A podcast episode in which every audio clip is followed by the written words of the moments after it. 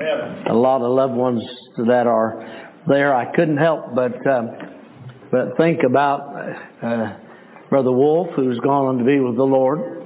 And, uh, you know, I, I had special feelings for him because he thought I was a good preacher. And so, you know, he gets special marks in my in my book. But I was just thinking down there, you know, we don't we know so little about heaven. You know, I think a lot about it. I was asking preachers some questions about it this morning. I think sometimes we, because we're afraid of like uh, false doctrine, that we want to be real careful, you know, and, and I know that uh, nobody can pray us out of hell or anything like that. But, you know, I know that God loves me and God knows who I love. I honestly believe I, every once in a while, just say, Lord, you know, I'm missing my dad and mom real bad. Would you just tell them I love them? Amen. You say, could God do that? God can do anything He wants to do. I'm, and then I was sitting out here thinking, by the way, y'all sounded like angels. That was, wasn't that good? I know they're not angels. Amen. Amen. No. Uh, that was so good. But I was sitting down there thinking, I wonder... I wonder if, uh, you know, Brother Wolf might have been just leaning over and just kind of looking down and saying, wow, I can tell you that for a fact. Heaven's not a dream. Amen. Isn't that good? Uh, heaven's a wonderful place filled with glory and grace. Oh, I'm telling you, what a, what a great thing. I'm going to ask you to take your Bibles this morning and turn with me to Acts chapter two. Acts chapter number two. And then I'm going to ask you, if you are physically able, if you'd stand with me just as we uh, read our text this morning.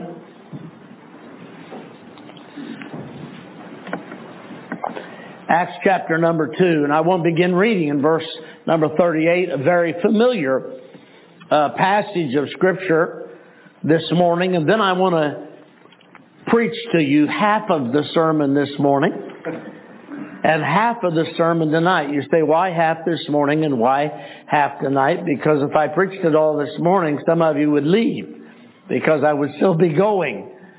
But it's important that I preach this message that God has put on my heart. And the title of my message today is Seven Ways to Bless Your Church. Seven Ways to Bless Your Church. And I hope that this will be a blessing to you. And I hope that you won't just say, well, I got most of it this morning and, and not come back tonight. But you'll come back to get the rest of the story.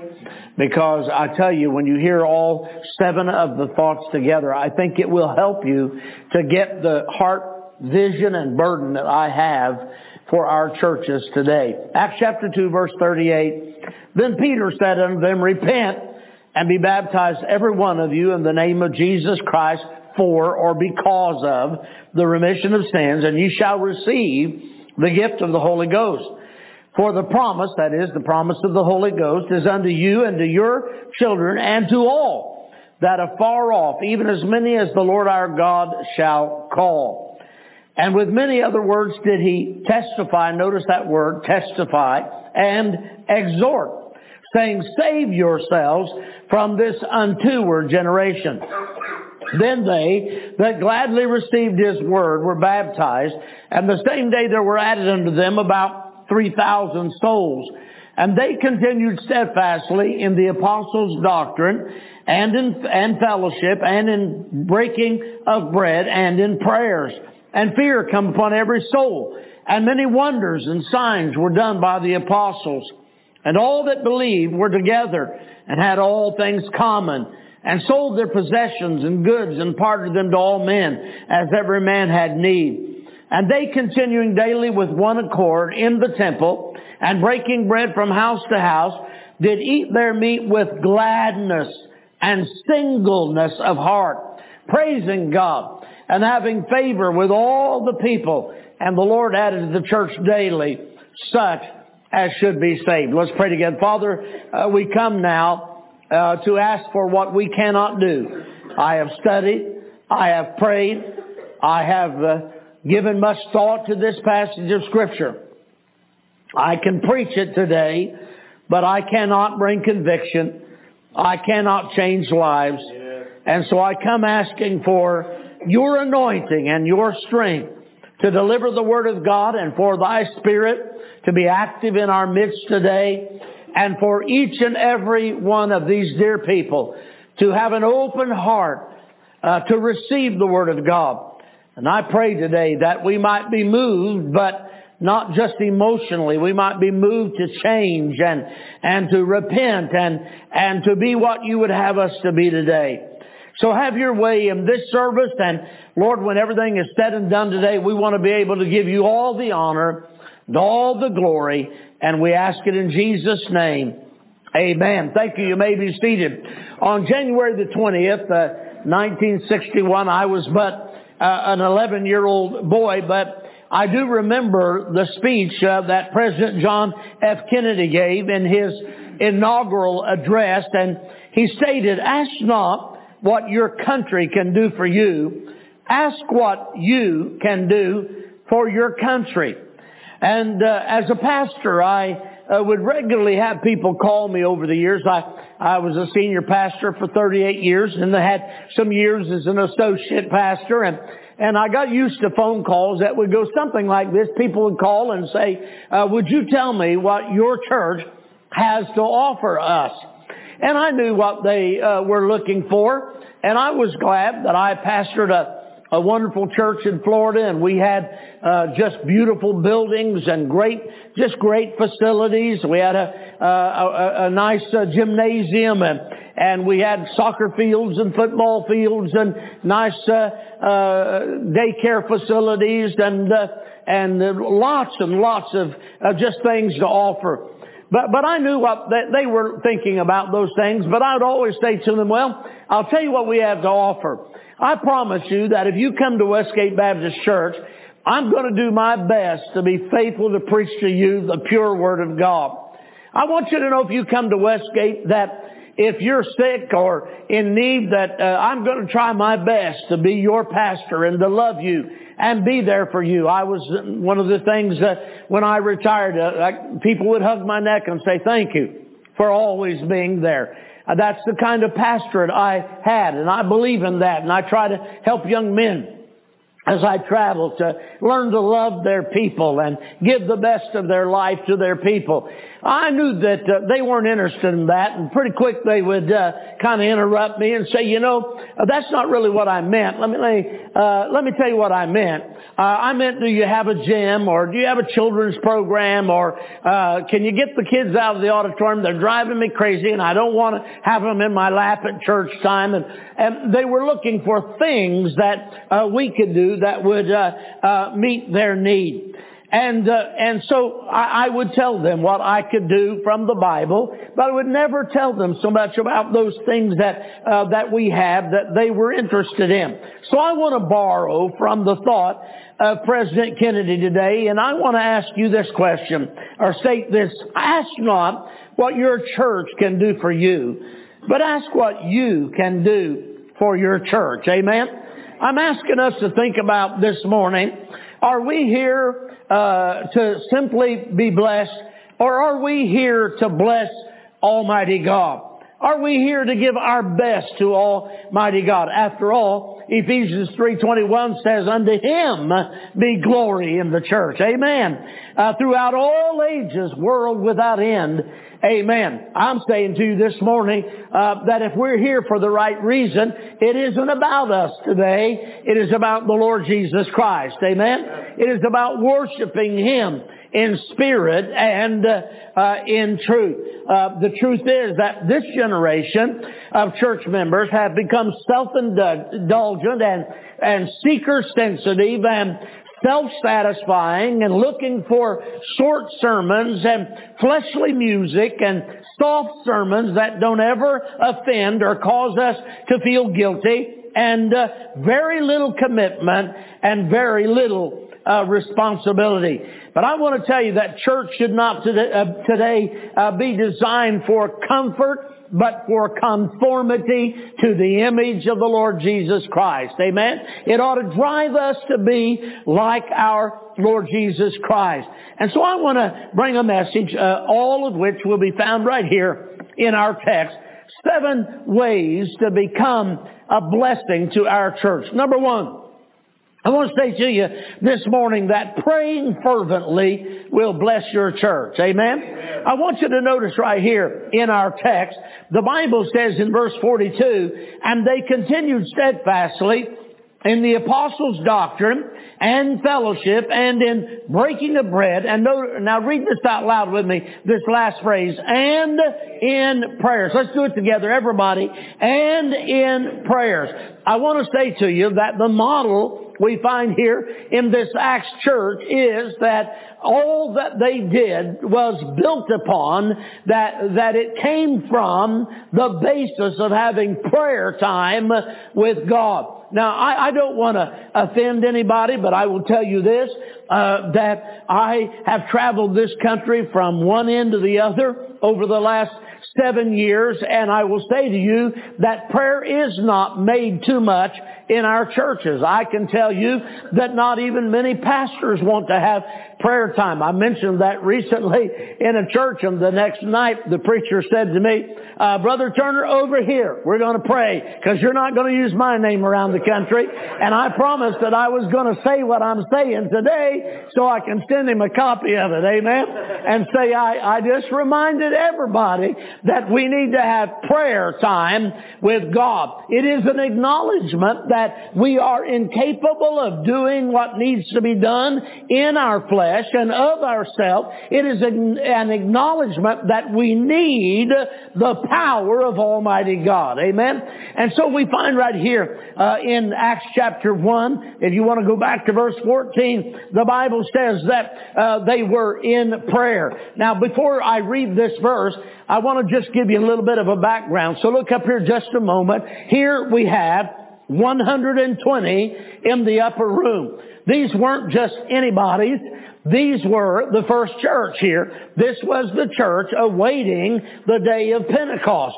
And uh, uh, there are some that try to pin the starting of the church on Pentecost, but clearly there are too many things that Uh, that the Bible declared that the church was already doing yeah. prior to Pentecost. This was the church, amen? And they realized God was about to do something great. And the Bible says in chapter one and verse fourteen that these all continued with one accord in prayer. They were waiting on Pentecost, but what they were doing was not sitting around having a planning session on how they were going to make Pentecost operate, but they were praying for the power of God God to come down on them and the power of God to be uh, prominent in what happened. Now, I want to tell you, when we come to the day of Pentecost, and Peter gets up to preach, and three thousand souls get saved, and then they're baptized, and they're added to the church. It seems to me we could say prayer produced something in Acts chapter one and two, amen? That God used prayer to bring about the power of God that came in Acts chapter uh, number two. And they continued, they continued in that prayer. In Acts chapter six and verse four, it says, we will give ourselves continually to prayer. In Acts chapter sixteen and verse thirteen, it says prayer was wont to be made. In Romans twelve, twelve, it says uh, that we are to be instant in prayer. In James five, sixteen, it says the effectual, fervent prayer of a righteous man availeth much. Much is accomplished by those who go to God uh, in prayer. My favorite passage on prayer, and I'm still reading it and basking in it and studying it. And by the way, can I stop right there and say, I'm still a work in progress in prayer. I still want to do better. Anybody here think you got it down this morning? Well, you probably don't. And the truth is we could all do better, and I can take an amen right there. We could all do better. Preacher could do better. I can do better this morning. But my favorite passage is Matthew chapter six, where the Bible says this, and when thou prayest, you know what that says to me? It is an assumption that every believer ought to pray. He doesn't say, if you ever get around to it, pray. He said, and when thou prayest, it is assumed that God's people ought to pray. Amen? When thou prayest. And then he says to them, I want you to uh, come into that closet place of prayer, that private place of prayer. I believe that is the place where we purpose in our heart that we're going to talk to God. Amen. Now, I've got lots of grandkids. Uh, well, I have eight grandkids, three greats, but we have four grandkids that live on property. I just went through this a couple of days ago before I left.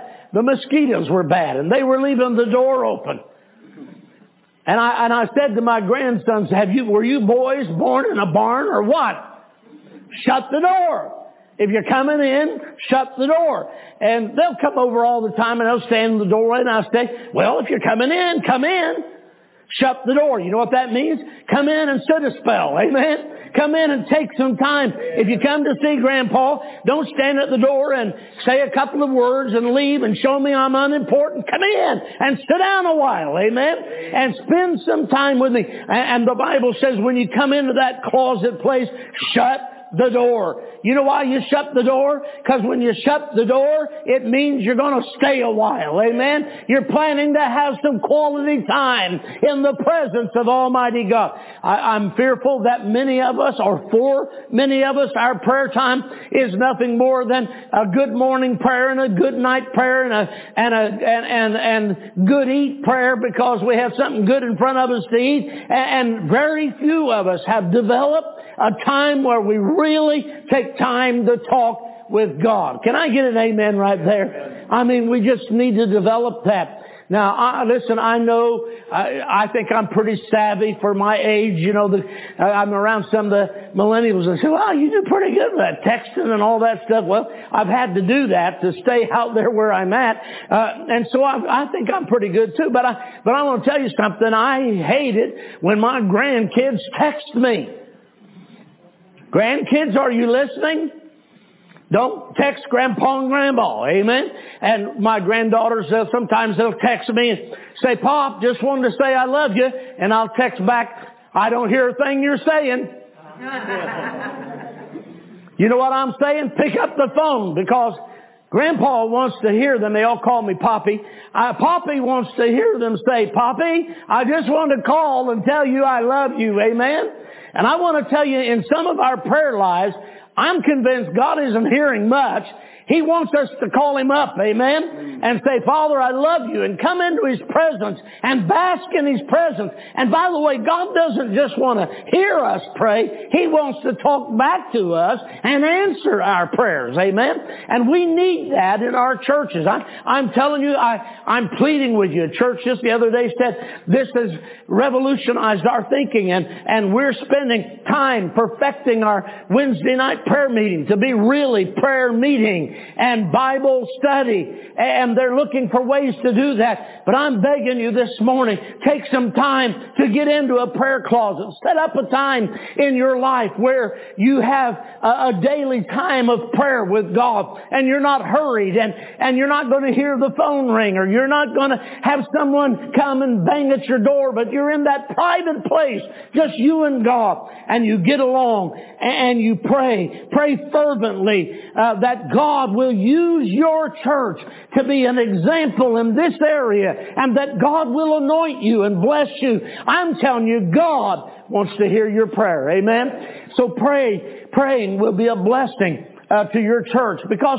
praying brings on the power of God. I don't have time this morning, but I could do this. I could take you through the rest of the book of Acts and show you how as they prayed, God brought power. Amen. As they prayed, God perfected what was being done in the lives of this church. Number two, I want to say to you this morning that attending faithfully will bless your church. Amen? You say, "Preacher, now where in the world are you going to get that out of Acts chapter two? Well, it's there. Look at verse forty-one. "Then they that gladly received His word were baptized, and the same day there were added unto them about three thousand souls. And they did what? They continued. They continued. It means that it wasn't a one-time thing for them. They stayed at this business of serving God and doing the things that I'm preaching about this morning. I mention it lightly in Sunday school, but I'm absolutely amazed at how our churches are going down on Sunday night and Wednesday night. I'm absolutely amazed at how few people are really, listen to me now, totally surrendered and dedicated to the services of the church. Now, I know when I was a boy, I would have never asked my daddy, Daddy, are we going to church tonight? That would have got me an old-fashioned whooping. My dad didn't give whippings. He gave whoopings, amen? And my, my dad would have said to me, you know better than that, son. Uh, if the doors were open at the church, we were there. I was there when I was about five days old in a receiving blanket. I've been there ever since, amen? I'm telling you, my dad and mom drove it into us that the church of Jesus Christ was an important place. And as Christians, we uh, were to be there. Can I help us with something this morning? The church is not a social organization. It is a God-ordained organism that God Himself created. Jesus said, I will build my church. And the Bible says uh, in, in Ephesians five and verse twenty-five, husbands, love your wives, even as Christ also loved the church and gave Himself for it. I've routinely said around this country, if God loved it enough to give His Son for it, then I ought to love it enough to at least live for it with every fiber in my body. Amen? I've, I've had some preachers say, I'm Brother Turner, you're just hyper-church. I don't know how you can be hyper-right. Yeah. You're either right or wrong. Yeah. And Jesus established the church. And He said that we need to come into the church. And He said, not uh, forsaking the assembling of ourselves together. I was in a church uh, maybe a year ago, about a year and a half ago maybe. And uh, I got into the middle of a debate. Some lady in the church had determined uh, and written an eight-page uh Uh, article on why not forsaking the assembling of yourselves together had nothing to do with being in church every Sunday. And I read it, but it was stupid and, and uh, didn't make, it just didn't make any sense. It was just a justification of missing church. Amen. And her hypothesis was that not forsaking just meant not to totally forsake. All the way to where you never go back to church again.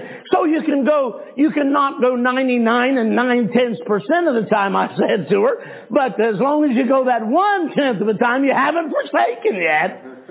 Now that, come on, that's just silly stuff. Yeah. You, you know, I got to reading about it, and one commentary said that passage of Scripture indicates the importance of coming And, and docking at the church. And they use the illustration of a ship that is sailing by. And, and then as they're sailing by and they come to the port and they spot the port, they turn in so that they can dock that ship at the port. And I want to tell you, when it comes Sunday morning and Sunday night and Wednesday night and soul winning and, and mission conference and revival, we ought to turn the ship into the dock. Amen? And, and we tie it up and we come in and we worship the Lord with all our heart and with all our soul and with all our might.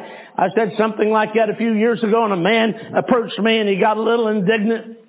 And he said, you know, Brother Turner, he started doing this at me, you know, you can't prove in any way, shape, or form that there's to be a Sunday night service or a Wednesday night service, or you ought to have to be there for all the revival meetings. He was getting pretty agitated at me.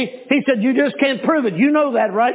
And I, I think I fooled him because I said, I absolutely agree. He said, you do? I said, in fact, I agree so much that I'd like to quote you a verse.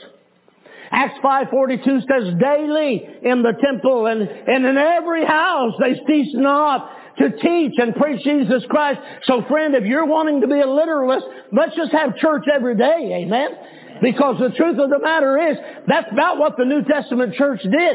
And we've trimmed it down to make it convenient for all of us who want to have church every once in a while. But I want to tell you, that is no excuse for missing. And let me give you something else. Did you know that this church is likened in First Corinthians twelve to a body?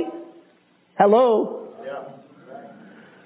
Do you think that only parts of the body ought to show up on Sunday? Okay, now... Uh, this means, I, I understand this. Okay, so I've had two major back surgeries. I've lost two feet of colon.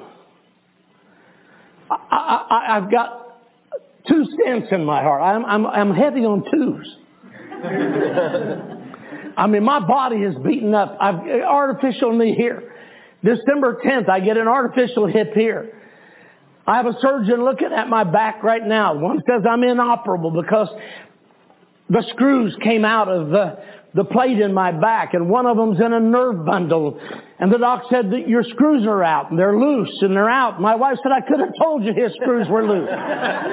You did. You, you could have just asked me, and you didn't need to do an M R I. I could have told you that. I mean, my body is beaten up. When I sit down, my hip becomes so weak that it's hard for me to get up. I do better when I'm up. Anybody understand this? Well, if not, some of you old gray heads like me are going to understand it pretty soon. I'll tell you that right now. And so there are mornings that, well, yesterday was kind of one of those because I was fighting that time change, three-hour time change a little bit, and I've been on the go a lot. And boy, uh, you know, half of me was trying to get up and the other half was resisting. I mean, I got, I'm trying to get out. The other side say, no, stay in, stay in, stay in. I mean, I just, I'm just battling back and forth. Oh, what do I do? What do I do? I got to get up. It's the right thing to do. I got to get up. But you know what? When I got up, my whole body came out. Hello? I left no pieces. Now, some of you, some of you, bless God, you know. I baptized a lady when I first went to uh, Boston, Massachusetts, and I heard a big roar in the crowd, and I thought, what in the world? And I turned back around. I didn't know, but she had an artificial leg, and she had it off, and she's dumping the water back into the baptistry. Now, I can see when she gets up, she might have to leave some of it in the bed. Amen? But listen, listen, I'm telling you this morning that we shouldn't be leaving any of it at home. God has ordered us as God's people to come into the house of God. And he says, even more often, or so much the more, as you see the day approaching when Christ is going to come. You don't have to even be a good Christian this morning to know this world is in a peck of trouble. Yeah, yeah. Am I right or wrong? Well, if I'm right, say amen, because I'm beginning to think you don't like me. It's in a peck of trouble. I meet unbelievers everywhere saying, boy, this world's in trouble, isn't it? Yeah, I hear scientists even saying, we can't keep going this way without hitting some wall somewhere. My friends, Jesus is coming back. And we better be ready for Him. And one thing we ought to be doing is we ought to be praying, amen? And we ought to be assembling ourselves together in the house of God, not forsaking the assembling of ourselves together. I want to say this, and I'm not mad at anybody. I just look mad. I told my wife the other day. I do. I, I have that. Don't I? Brother Folger, Brother Folger introduced me in Cleveland, Ohio years ago. He said, and our, our preacher today, he said, he's just like a bulldog. I'm thinking, bulldog? Do I look like a bulldog? After church, this little bus kids walk up and said, you not only preach like a bulldog, you look like a bulldog.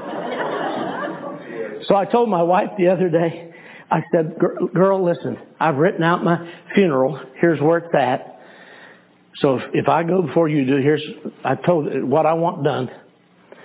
And I said, you have to promise me that you will tell the funeral director that be, he's to sew up my mouth just a little bit. I want all these preachers that come to my funeral thinking, oh, oh, grouchy Turner, he always looks so grouchy there. I'm with that. He'll really look grouchy now. And they come up to that casket. And I'm just grinning at him, amen?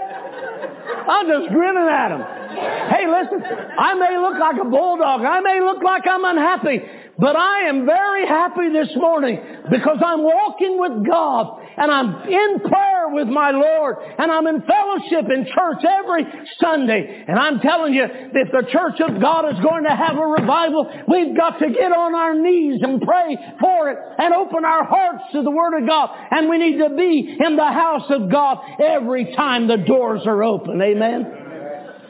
Number three, and last for this morning. I'll hit you with the other four tonight. Number three, believing correctly yeah. will bless your church. Amen. You say, okay, preacher, where's that? Well, it's right here. Look at verse forty-two. And they continued steadfastly in the apostles' doctrine. You see, they got saved and they got baptized and they didn't get to choose what doctrine or what religion or what denomination they were going to be part of. They were to be faithful to what God had already given the apostles. Amen? To the truth as God had given it. Let me tell you the problem today. Nobody knows what they believe. Right. And they certainly, if they do know what they believe, they don't know why they believe it. Every year that I pastored, I taught a course sometime during the year entitled What We Believe and Why We Believe It. I taught our people that God gave us His Word. Amen. Not so that we could put it in the back window of the car. Yes, sir. I'll just stay there a minute. Uh-huh. Or on the floorboard for the kids to step on. Yeah. Or in some little nook in our house. But so that we could read the Word of God. Amen. We could read the Word of God and know what God wanted us to know. I'm so thankful. I, I believe in God this morning. I know there's a lot of so-called unbelievers, agnostics, atheists out there say, oh, how can you believe in God? Well, how can you not believe in God? Look around, friend. Look at what God gave us. Look at the intelligence with which He designed this world. And you can't tell me that God just said, all right, guys, I'm going to fling you down there, and I hope you make it somehow. He didn't do that. He gave us a manual, a road map. It's called the Word of God. You know what He said to Israel? He said, I've given you my commandments. I've given you my judgments. I've given you my statutes. I've given you everything you need. And He said, you need to get them in your heart. And then when you get them in your heart, you better teach them in every posture of daily activity. You need to get them into the heart of your young people so that when you go into the land, you'll be able to possess the land. Let me tell you what's happened in America. I'm not mad. I really am not. I'm not mad. I'm just saying to you today, we have not passed down the truths of the Bible. Our children don't know what they believe, and they don't know why they believe it. I've been doing some studies, and here's what I found out. A recent poll shows that only three percent of young people that are in evangelical slash fundamental Bible-oriented type churches, only three percent of our young people admit to reading the Bible every day. Someone said, isn't that a shame? And I said, well, here's the worst shame, is that mom and dad hasn't taught them to read it. And I think that if three percent only are reading it, it might be that only three percent of moms and dads are reading it. Because kids learn to read it by watching mom and dad do it. Amen. Somebody help me this morning. Therefore, when I was a kid, ninety some percent believed in a literal Christ. A literal heaven. A literal hell. And you go study it for yourself and you'll find out those numbers are about in half today. We haven't passed down the Word of God to the next generation. You know what it's done to our churches? Here's what it's done. Something happens in the church. For instance, let's just say that someone in the church is stricken with serious family feuds and ends up in a divorce. People in the church begin to pick sides. And you know what I hear all over the country? Well, uh, we're getting ready to get a divorce. My best friend said. Well, since when does your best friend act as the counselor for God? Right. Right. Now, some of you are looking at me like the cows I raised that look at me on the farm. I'm asking, do we get our theology from our best friends? No. Or, or I hear this. No, I'm telling you what Christians say to me. So, so, so I go out and I say, well, I'll just tell you, Brother Turner, we, uh, just to be honest with you, I just read this book and it said. Since when does an author of a book have the right to tell you what God's Word is? Yeah. I was in a church, oh, this had to be maybe six, seven years ago. I don't know. I lose time. I'm, I'm out there so much I don't even know sometimes where I live. No, seriously, the other day I stopped to get gas. I said to Reva, where's the gas thing on our car? That's how bad it is. So I'm in this church, and this kind of indignant young man walks up to me and he says, our pastor is getting ready to have church discipline on somebody. And he said, I don't think it's right. What do you think? Well, I usually, by the time I start a revival, I have time to say to the people, listen, I'm not here to counsel anybody. That's your counselor right there. But I didn't get time to do that. And since he just kind of blurted it out all over me, I thought I better answer this. And I said to him, well, I'll tell you what I think. I think you don't know the Bible. Mm. He didn't like that too well.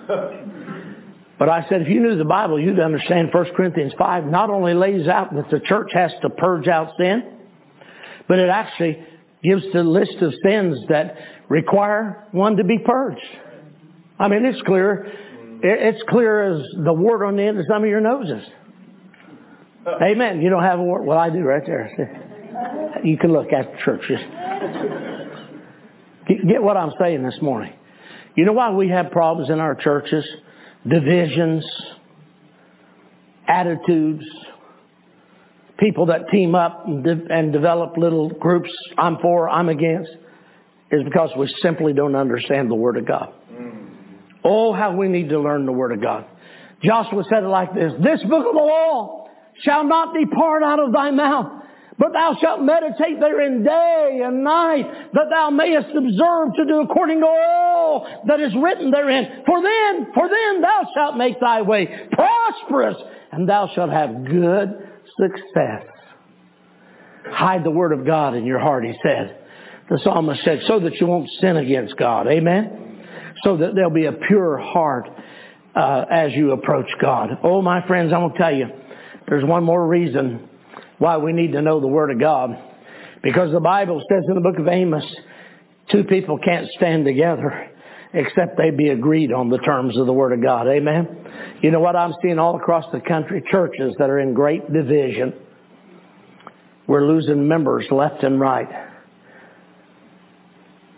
I've been having a church in Indiana write me for five, six years now, down to three people and a building, saying, please help us get a pastor. I'm glad to tell you they finally got a pastor this last week after years of trying. I, I, I walked into a church about three years ago, and the preacher said, brother, I, I hate to tell you this, but we had a split last Sunday. I almost canceled this meeting. I'm thinking, well, really, this is good. I get to come in for a split. It turned out to be good because the folks left needed help. And God encouraged their heart, and they've gone on now. And they've grown, and they're in a new building, and God's blessing them. But oh, I want to tell you, so much of what happens in our churches could be solved in a moment if we just seek what God has to say about it. Someone help me here. Yeah. Instead of just figuring it out because my friend said, or I'm on this person's side, or well, if you asked me, well, nobody asked you. God didn't ask you.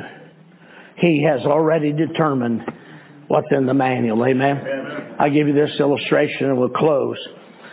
Seven years ago, after all the medical issues, I just had a second heart attack and lost two feet of colon, and and my back was really bothering me, and I had a second surgery on my back, and they burned my spinal cord and left my legs numb, and and and I was just beat up, and I was trying to be up at four or five o'clock every morning, and first one at the hospital to visit my folks, and and then, you know, teach all day in the college, and then I was usually out two, three nights a week, uh, uh, you know, preaching the gospel, and then I'd fly back in for Wednesday night services, and and then sometimes fly out for a Friday thing and come back and visit all day Saturday to catch up with my people, and and I was just, I was just absolutely beat up.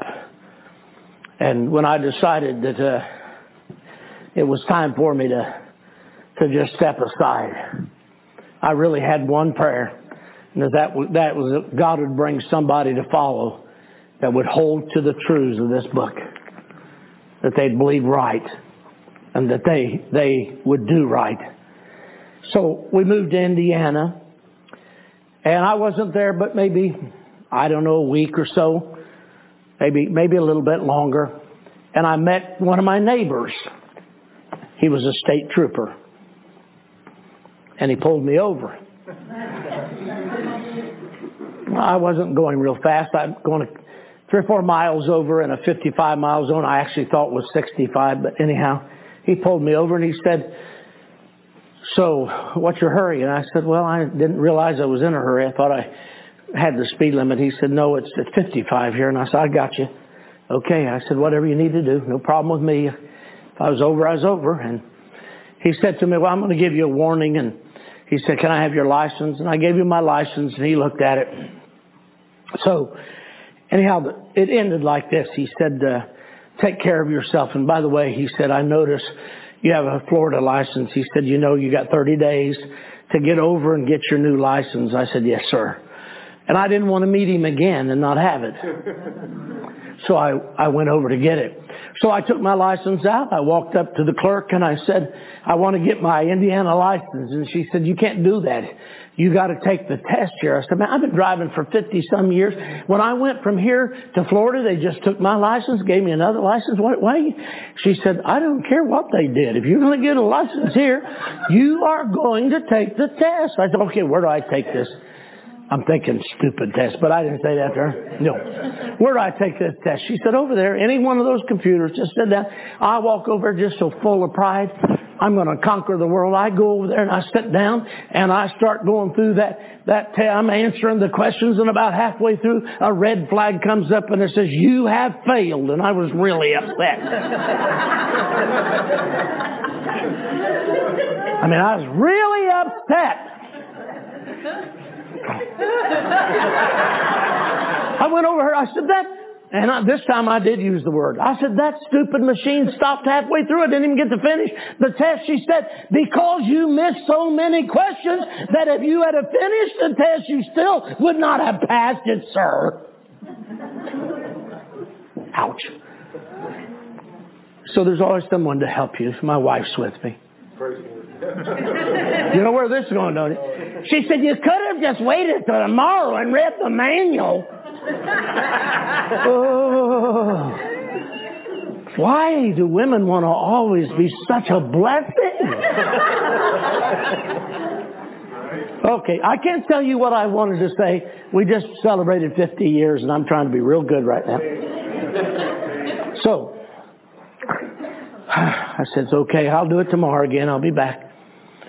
I sat right down there and I knew what I had missed, and I was sure I knew what I had missed, even though I hadn't taken half the test. You getting this? And about halfway through, guess what? That little old red flag came up. Oh, I was so upset. Now my wife's with me, but my son-in-law was with me because he needed to go somewhere. And he said, "You should have done what Nanny said and just read the manual." Oh, I wanted to slap her for telling me. I wanted to slap him for telling me. But instead I, I said, "Hey guys, it's all right. I got it. I got this. I got this. You guys just go on to the car." They went to the car. I went over, I grabbed me a manual, I slipped it inside my winter coat, I zipped it up, I got home, I got into our bedroom, I pulled out the manual, I locked the door first, I pulled out the manual, I read that manual, I'm a quick reader, and man, I figured it out. I knew then for sure what I had missed. I was ready. I never did tell my wife I read the manual. I didn't let my son-in-law see me, and I kept the door locked. Amen? Uh, I go back the next day. I get about halfway through. The flag comes up. But, no, no, no, no, wait, wait. This time it's green. You have passed. I've got enough yes answers that I passed. I thought, that'll settle it. I'll not hear another word. And my wife, she knows me very well. She said, "You should have just read it the first time." I don't want to mock any Christians today that's having a hard time. I just want to very politely say, it's just better to read it the first time and know how to live, amen? Because it's God's roadmap. He's got a manual. It works. Let God have His way in your heart. If you try to run your own life, you're going to run it right into a wall. God's ways work. Amen? You want to bless your church? Pray. Yeah, just pray. Talk to God. Yeah, you, you, you, you want to bless your church? You need to have a spirit of being in the house of God every time the doors are open. If you want to bless your church, know what you believe and why you believe it. It'll strengthen the body, and it'll make you one. One. For how shall two stand together except they be, say it with me, agreed.